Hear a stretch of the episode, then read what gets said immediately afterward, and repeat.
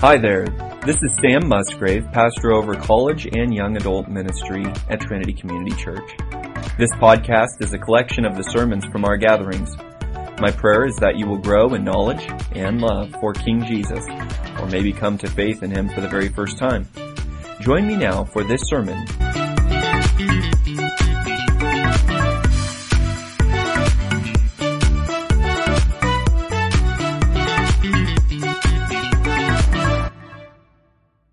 good evening. Welcome again to those who are new. Welcome to everyone, especially to those who are new. My name is Chad Balakian. I'm a, the director here for College Young Adult at Trinity Community Church, and I am excited. I am thrilled to, as Drew said earlier, continue in Titus. And Titus, and and tonight, Drew, what we're going through, you were curious earlier. We're talking about how the truth reproves. So you got it right. We're still talking about truth the truth reproves. Last couple weeks we talked about uh, the truth defines church leadership. We broke that up into two sections, and now tonight we're talking about how the truth reproves. And believe it or not, we are tackling our largest section tonight. Four whopping verses. Everybody, we're good. We did it. We've, we're, we're making our trek through Titus slowly, but it is good and it is for our good and I'm excited for tonight. Many years ago, when I first became a Christian, when I was a, a young fellow in the faith, still am a young fellow in the faith, but when I was a really young fellow in the faith, like 15 years ago, um, I I was I was that young like on fire for Jesus type of personality. Anything that had Christian on it, I wanted to eat it up, and that can be dangerous. But thing is, a friend had invited me to a to an event at their church, and I went heartily. Right, I'm like, yes, it has Christian on it. It's at a church. I'm going to go. Um, it didn't take long for me to realize at this event, while the, the guy was speaking, that something was off something didn't quite seem right in what he was saying. Something didn't quite seem, seem right in what I was seeing and what I was hearing. The man from the stage was calling out ailments that were in the audience that people were struggling with. And he asked those people to come up on stage. And with the right amount of faith and the right amount of prayer, they were healed on stage. At least that's what, you know, they thought. Well, that's what he claimed. At one point, though, he, uh, he, he called something out that, had, that I had been struggling with, something that I had been, that's something that had been besetting me. And of course, he says, whoever that person is, come up here. Me being quite scared was like, no, I'm, I'm young in the faith, but I know something, something doesn't feel right here. So I didn't. I, I stayed in my seat. But he said, he said, whoever that is, you're healed. I went home that night not healed. And it terrified me because one of two things just happened. Either I did not exercise enough faith in the omnipotent power of God or I had just been sold a bill of lies by a false teacher. Tonight, in Titus 1 10 to 14, we are addressing false teachers and what to do with them. Follow along with me. Chapter 1, verse 10. For there are many rebellious men empty talkers and deceivers, especially those of the circumcision, who must be silenced because they are upsetting whole families teaching things they should not teach for the sake of dishonest gain. One of themselves, a prophet of their own, said, Cretans are always liars, evil beasts, lazy gluttons. This testimony is true, and for this reason, reprove them severely so that they may be sound in the faith, not paying attention to Jewish myths and commandments of men who turn away from the truth. Our outline tonight Beware of false teachers. silence false teachers and reprove false teachers. Again, last week we talked about the conduct and the character and the conviction of faithful men who shepherd the church. We call them elders, we call them overseers, pastors.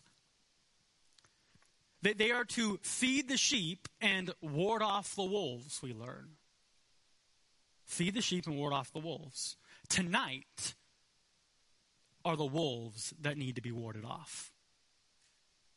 That's what we see in our text tonight. And the first thing we hear of these wolves is that there are many. There are many. Paul says, For there are many rebellious men. And in 2 Timothy, Paul calls out false teachers as well. And, but in, in that book, he names them by name. He gives them, he names two people in the book. Interestingly enough, here, he doesn't even give names. He just says, there's many. Is he scared to call them out? No, there's just a lot of them. It would take a long time.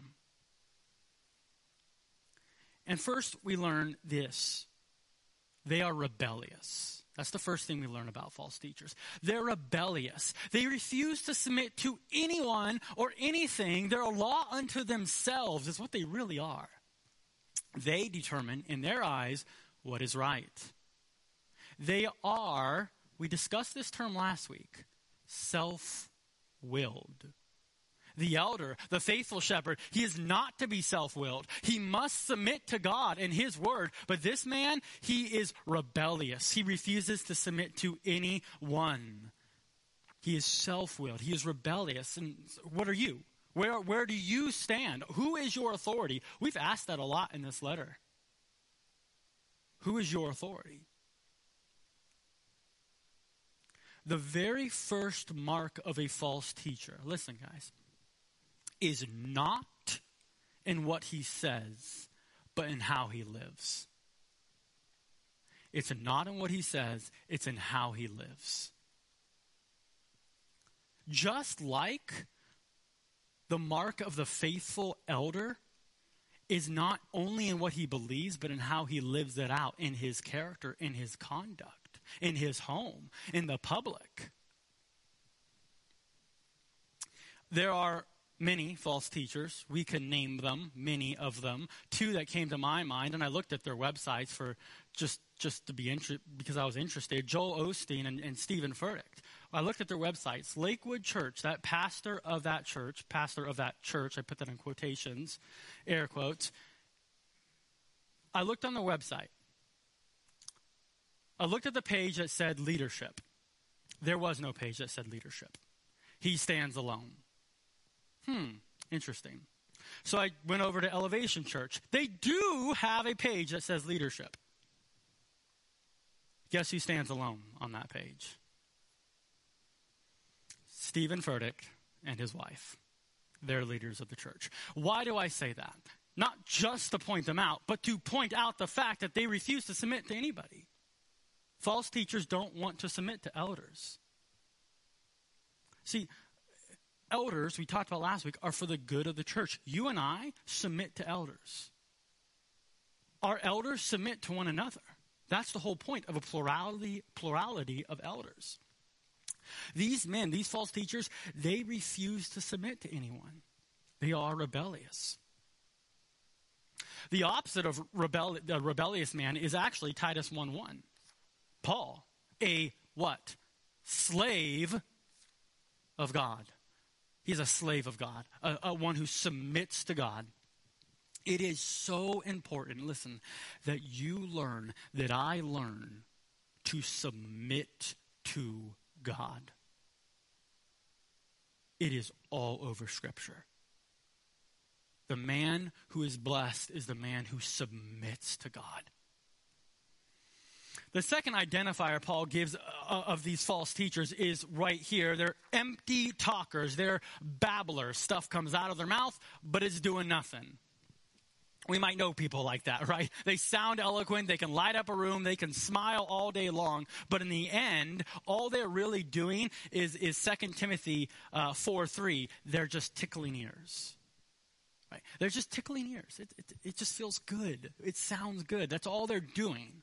They're really saying nothing of fruitful. Their speech is fruitless, is, is the point of that. It's like a doctor who will talk your ear off, but offer you no real solution, or, um, or, or, or, eating a dinner of a, a, wad of cotton candy and a slushy, right? It might masquerade as food, but it's offering you no real substance, no real uh, uh, uh health. It's pointless, it's vain. Uh, they, they can talk all day long, but it does nothing. Not one single person is closer to godliness when they're done. When God's word is faithfully proclaimed, it does something. And I want you to keep that in mind because we're going to address that a little bit next week. It does something. The truth does something. If it doesn't do something, something's wrong. God's word accomplishes things. It doesn't go out and it's not, it doesn't come back void. That's what scripture teaches us. It does stuff. I mean, we were at the beginning of the series, verse 3, 1 3, look at that. But at the proper time, manifested his word in preaching. That's what Paul says. Paul's saying that the way God drives home truth in our hearts is through faithful proclamation of the word. Faithful preaching produces faithful people. That's the picture. That's the idea. And these people, they're just empty talkers. Talk, talk, talk, talk. Nothing happens. But worse, yes, they're they're they're rebellious, they're uh, empty talkers. But what this amounts to is that they are deceivers. They're deceivers. That's the third point. They're deceivers. False teachers are marked by by how much they lie. They're lying to you. They masquerade like sheep but they're actually wolves. The faithful elder, the faithful overseer, reflects Christ in his shepherding. The false teacher reflects Satan in his de- deceiving.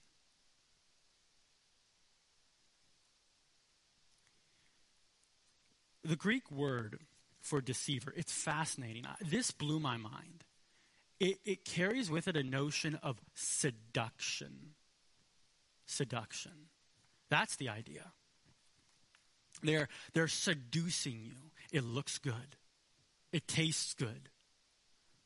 It may even seem like there's fruit to their ministry for a short time, but in the end, it's a lie. Proverbs chapter 6 talks about the adulterous woman and how she woos people. And she, she twinkles her eyes. She looks pretty. But in the end, she kills the young man that comes to her. Like the prostitute, the false teacher woos you and kills you. That's exactly what they do. The MO is the same. And, and lies, lies aren't typically believed when it's a full blown lie, right? That's why toddlers are bad at lying because because it's like they lie and you can clearly tell they're lying to you. But these guys, they're, they're, they're sneaky. They're mixing 98% truth with 2% lie, and you believe it. Look, I'll tell you right now if, if, you, if you go into ministry and you want to become the most popular person ever, all you have to do is change one, uh, a definite article into an indefinite one. Jesus is a way to God. Write a book, you'll make millions. The world will eat that up. But that's a lie. We read in Scripture, Jesus is the way to God. You see?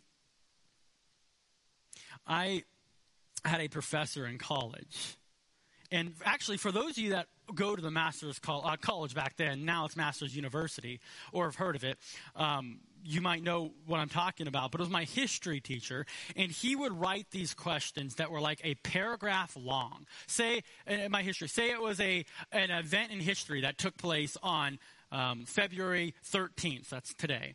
But he put in the question February 12th. Now, every single detail in that paragraph could be right, but that one date, and if you answered true, he'd mark you down. Because the question was false. Because the event didn't take place on February 12th, it took place on February 13th. And how am I supposed to get a g- decent grade on this? He'd say at every class, study the notes, study the notes, study the notes. That was his point. That's why we read at the beginning, Paul's apostleship is for the full knowledge of the truth, right? Because, why? Because it's through the truth we aren't deceived. It's through the truth we aren't deceived. Study and meditate on the book in your hands. Your life depends on it. Who are these false teachers?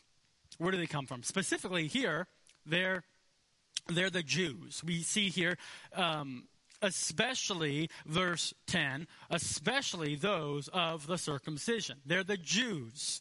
People, catch this, who should have known better. People who should have known better. People who Romans chapter 3, verse 2 says, were given the oracles of God. They were given the law.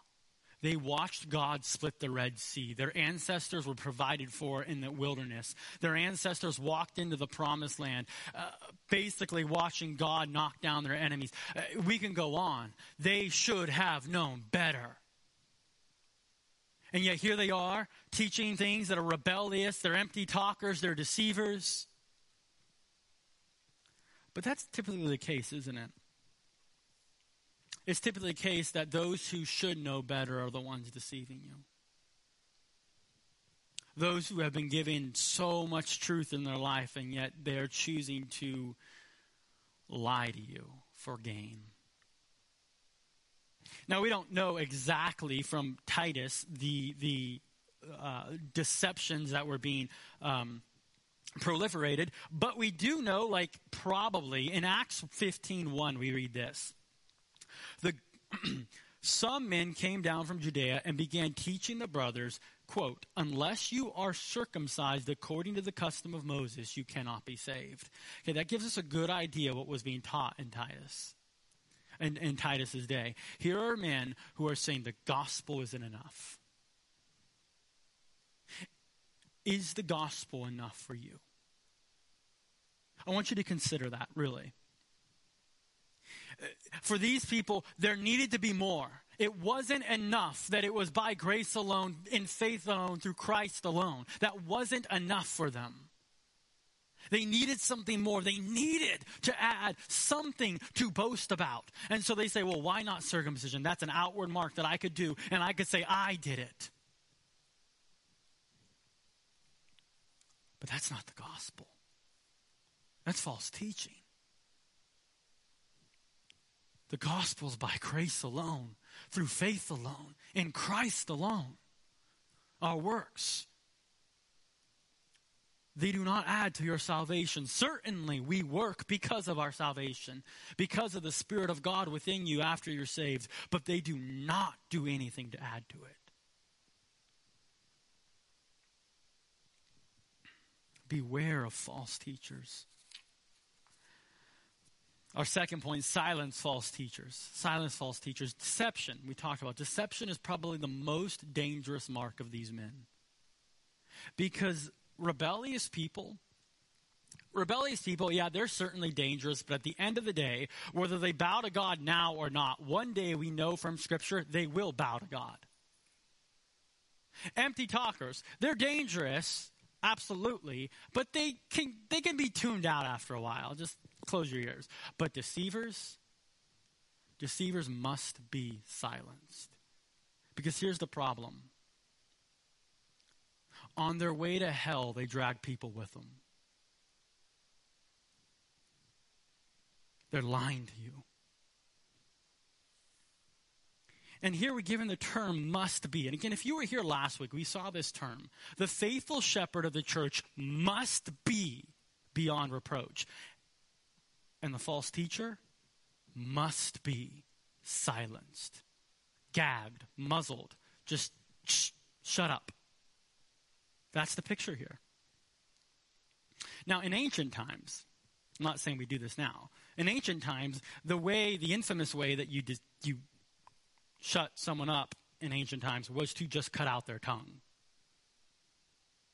Now, we don't do that now, but that's the idea. Make it so they can't speak.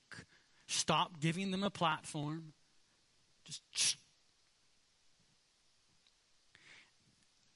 the this can happen in, in two ways, and we, we addressed them actually already. First, how do you silence a false teacher but live blamelessly? Let your actions prove them wrong. Live in such a way that it becomes so blatantly obvious who's who. That's the idea. Also, second, proclaim the truth. Listen, truth faithfully proclaimed is much louder than error deceitfully taught. Truth faithfully proclaimed is much louder than error that is deceitfully taught. But here, Paul doesn't just give a command, he gives the why as well. He says, silence them because, why?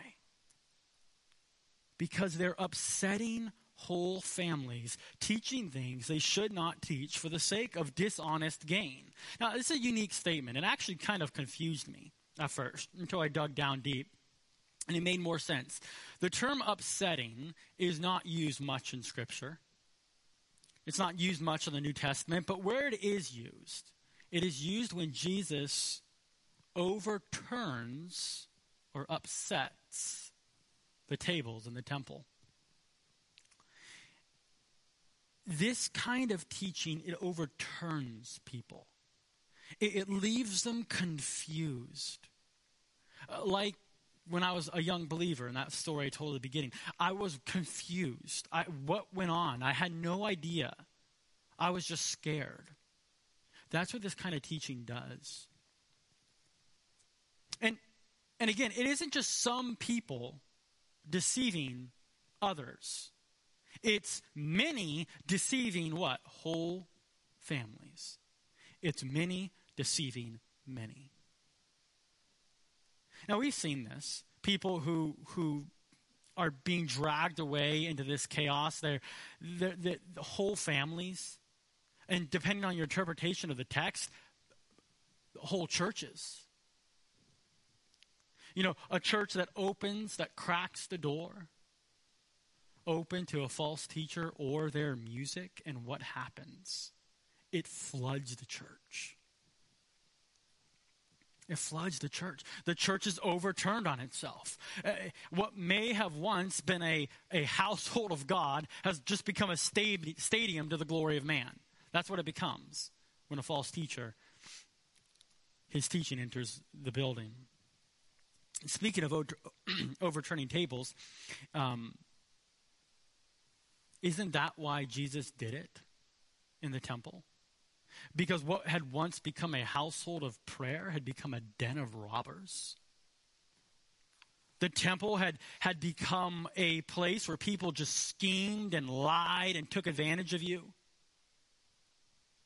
to make money.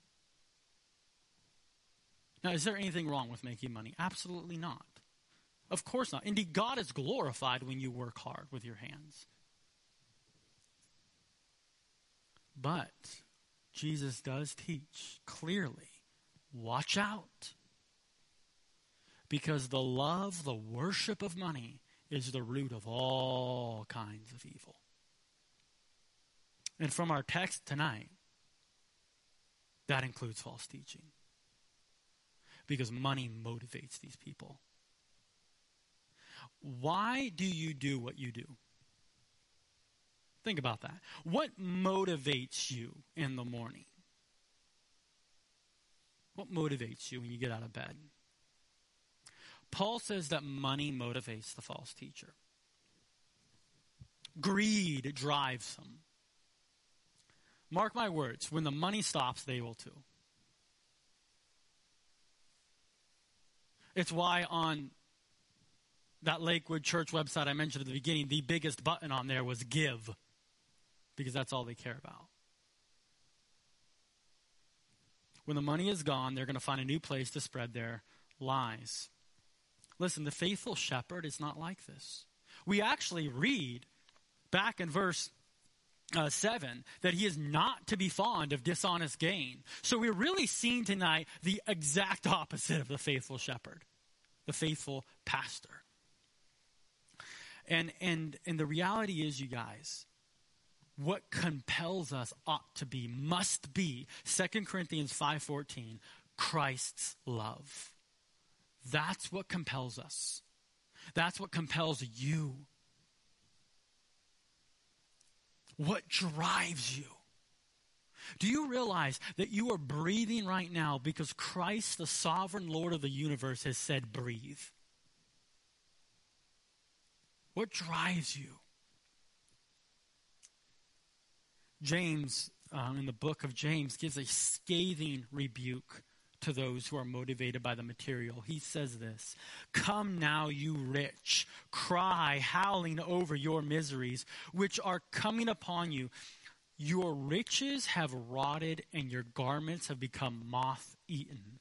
Your gold and your silver have rusted, and their corrosion will be a witness against you and will consume your flesh like fire. You have stored up such treasure in these last days.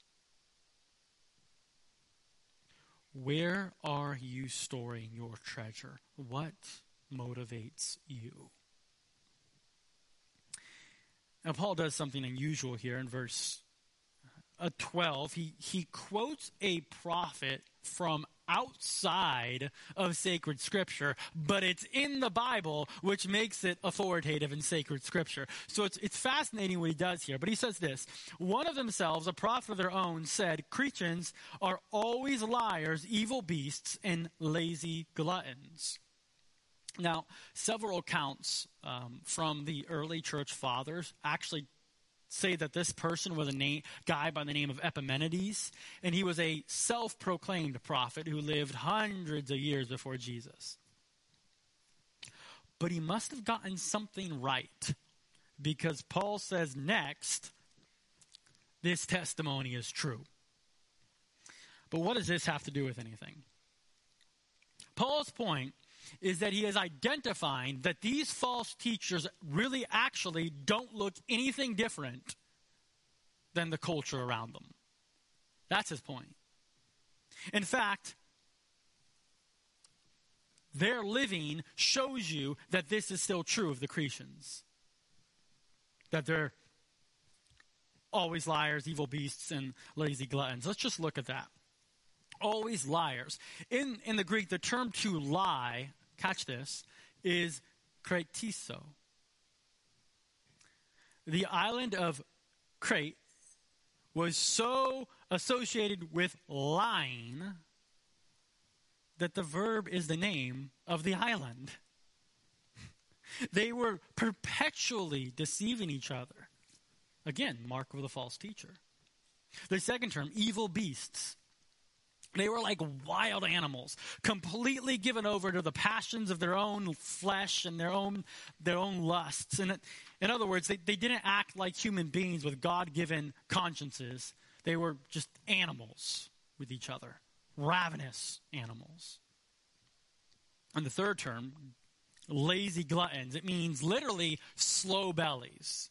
They overeat and refuse to work. They're like a, like a, like a beached whale. They just sat there. And it got me thinking, like, if that's what a prophet said about Crete, what would people say of our church today? If they gave three words, what would people say of you personally if they had three words to describe you? Our final point reprove false teachers. Paul says again, this testimony is true. Since, since Epimenides, eh, roughly 600 BC, when he said that, make that prophecy, if that's what you'd call it, this is the reputation of how they carried themselves. And these false teachers are lining up with the reputation. It was true in Epimenides' time, it's true in Paul's time with the false teachers. Do we write such people off immediately? Are they a lost cause?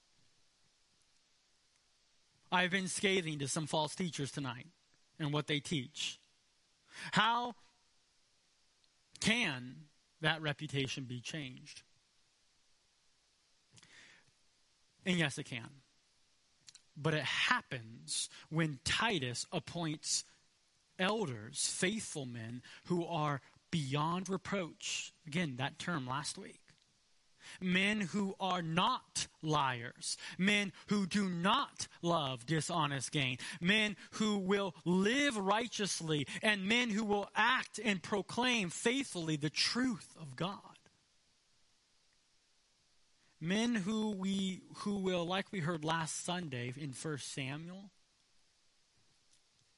not stop until all the truth of god has been spoken. Listen the truth we said this earlier does something. The truth turns liars into truth lovers. The truth turns evil beasts into mature men and women of god. The truth turns lazy gluttons into hardworking people that honor him with their labor. Listen, the truth makes dead men alive. Can the reputation of the Cretans be changed? Absolutely. It's called the gospel. that that's exactly how it has changed because we were all dead in our sin and it's through the gospel it's through the truth that that that these that these people are changed from death to life and yes including including false teachers if they repent and believe in Jesus Christ now naturally naturally in my flesh I want to stop the message here Naturally, I want to close. But we read, because we've read so far tonight that we are to beware false teachers, we're to silence false teachers. Amen. Hallelujah. Can we end it there? But praise God, I do not determine what the Bible says. And praise God that Paul does not stop there. He says, For this reason, reprove them severely. Why? So that they may be sound in the faith. What's your immediate reaction to false teachers? Is it condemnation or is it love? I know that's an interesting question. But think about that. Because if our immediate reaction to false teaching is instant condemnation with no hope offered, I'm afraid we've misunderstood the gospel. I'm afraid we've misunderstood what Paul's trying to get at here tonight. Because contrary to our natural flesh, your desire for anyone who is teaching falsely must be that they become sound in the faith. Love, love will reprove. Love will reprove. Love will correct. It will bring to light their error. And it will do so actually severely. That's what we read in the text. Severely. Uh, yes, we condemn absolutely what they're teaching. Galatians 1 does so. We don't, we don't have time to look at it tonight, but read, read Galatians 1 tonight. Paul says the person that teaches anything contrary to the gospel is condemned. Their teaching is condemned. But is your desire to see them sound in the faith? Do you love them? I have the utmost respect for our law enforcement. I love what they do. They put themselves in harm's way every single day. But I especially love firemen. And you'll see where I'm going with this. I think they're awesome. And one of my dreams, I'm not kidding, is to ride in a fire truck with the whole like ordeal. Like I want my arm out the window, I want the Dalmatian on my lap, I want the siren to be going. And if they let me power the ladder, I will do that too. I just think they're awesome. Imagine a house on fire. And the fireman comes with the fireman axe and he hacks the door down. He axes that thing down to bring the people to safety. The term severely literally means hacking, axing. That's what we do. We reprove, we love them, but it is severely. It's, it's axing the door down. We got to get you out of here, is the idea. That's the idea with the term. Um, it, it's rough. It's ultimately, though, for the good of those in danger. The idea is that the faithful man of God, he will reprove, he will rebuke, he will convince the false teacher of their wrong. Why? So that they may be sound in the faith, firmly standing in the truth, fixed on the gospel. It can be easy, absolutely. It can be easy to turn a blind eye to it. People do it all the time. But we must not. We must not. In 2 Timothy chapter 2, Paul likens um, false teachers to the disease of gangrene. Gangrene. Now, you don't have to, but I just did for the sake of it. I went and looked up what gangrene was. It is disgusting.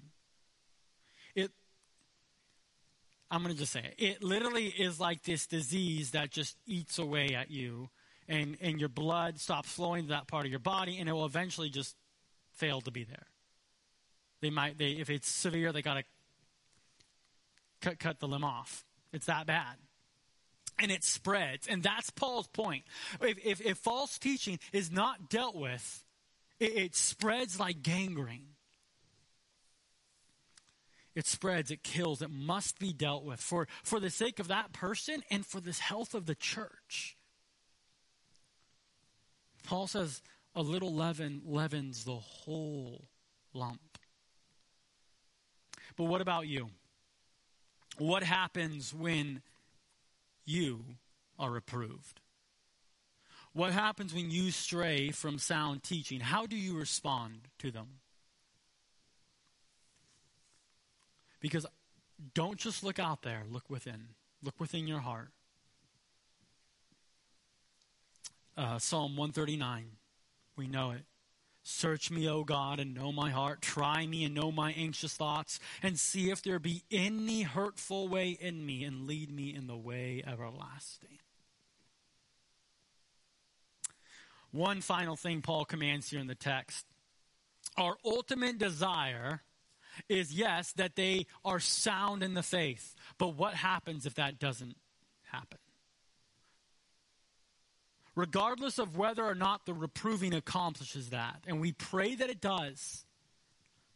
Paul said, don't pay attention to them. Don't pay attention to their silly Jewish myths or their man made commandments. These men who turn away from the truth. Don't do it. Don't give them the time of day. Don't give them a platform. Reject their lies. It's like an in and, in and out tactic, right? We go in with reproof. We show them where they're wrong. We show them the truth, but then we step out because we can't stay there long because it's going to influence us. It will. It's like, um, in Second Peter, it talks about how Lot was influenced by Sodom around him, and it said it weared on him. Uh, day after day, the sin of that country weared on him until he was polluted, it says. Look, we don't stay in Sodom. Get out of Sodom. You go in, you with reproof, but then you come out. I, I have, I have sat across the table from people firsthand on several occasions who I thought were solid, sound believers look at me in the eye and deny the truth because they had been listening to false teachers. They had been listening to myths, man made commandments. Ah, such a fine line. We reprove, but we don't, we don't pay attention to them. Someone once said to me, um, I've heard Christians are narrow minded. And I thought to myself, well, that's probably actually good because Jesus said the way is narrow. You know, it, it's this idea where we, we don't have an open mind as you go into these conversations. You have God's mind. We have the truth in our minds and our hearts. we live it out. It drives us, it motivates us. And that's really what it's about. Having God's mindset, being in God's Word, being filled with the full knowledge of the truth, equipped to stand against the many deceptions of our age. I'm going to close with this lyric from the song we're about to sing. With shield of faith and belt of truth, will stand against the devil's lies. An army bold whose battle cry is love, reaching out to those in darkness. Let's pray. Our Father and our God, our Savior and our Lord, we come to you tonight in the name of your Son, grateful. Grateful that we hold in our hands the truth and we ask God that that truth would drive us, that, that we would be filled with it, ready to stand against in love the deceptions and the lies of false teachers. And if needed, to silence and to reprove. Oh, by the power of your Spirit, Lord, we are weak in this. Lord, we need you. You are so good to us, God. Thank you for the truth that is ultimately found in Jesus Christ. Lord, help us to fix our eyes on Him. Cause us to see Him, to love Him, to treasure Him more and more. Oh, God, we just pray that the truth would be the song of our souls tonight, tomorrow, and the days to come. We pray it in your Son's name. Amen. Thank you for joining me for this sermon from the Trinity College and Young Adult Ministry. We would love for you to join us in person soon. For up-to-date information, follow our Instagram at trinityc.ya. For information regarding Trinity Community Church, visit trinitycc.com. Until he returns, may the Lord bless you and keep you. The Lord make his face shine upon you.